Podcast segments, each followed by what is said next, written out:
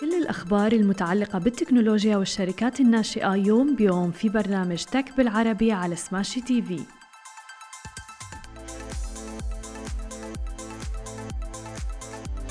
صباح الخير وأهلا وسهلا فيكم ببرنامجكم Tech بالعربي. معكم أنا هاله بسام ومعنا بخلف الكواليس علي. وبداية خلونا نبدأ بأهم العناوين اللي رح نحكي فيها بنشرتنا لليوم. رح نحكي عن آخر مستجدات قضية كابيتر وأيضا مبادلة التي تستثمر الآن في سيرك والشركة العالمية القابضة التي تستحوذ على البنك الرقمي الكولومبي. وبداية وأول أخبارنا لليوم نحكي تحديدا عن عالم الشركات الناشئة. قال مؤسس الشركة الناشئة كابيتر محمود نوح أنه طالب بتصفية الشركة بعد تجاوز ديونها الأصول ضمن مجموعة من الحلول المعروضة على المستثمرين اللي تضمنت زيادة رأس المال مشيرا أيضا إلى أنه تم تجاهل كل الحلول المقدمة في أول ظهور أيضا له تلفزيوني منذ إقالته من كابيتر المتعثرة فسر محمود نوح في مقابلته على العربية وجهة نظره حول اتهامه وأخيه بالاستيلاء على أموال الشركة وأيضا الهروب إلى خارج مصر.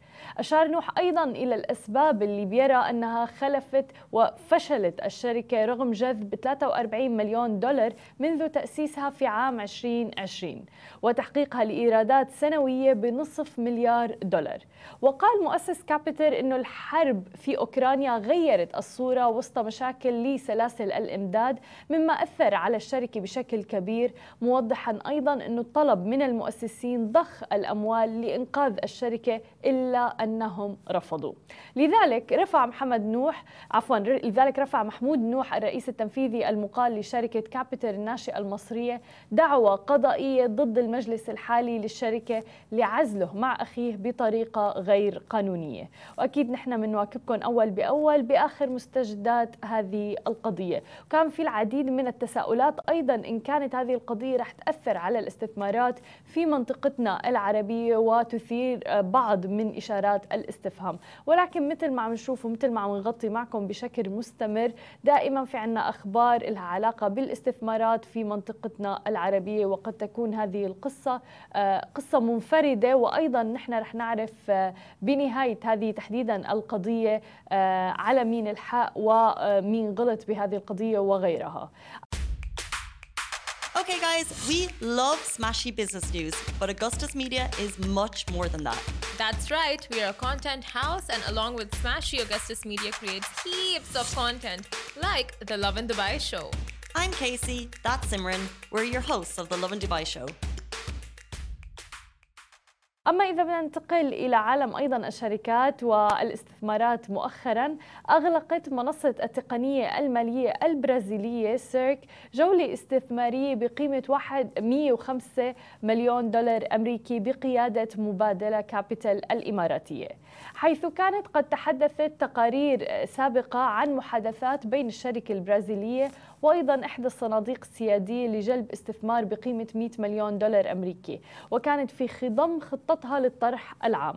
وتأسست منصة سيرك في البرازيل عام 2015 تحديدا وتقدم خدمات البنية التحتية المالية وحلول التقنية المالية لتعزيز الائتمان.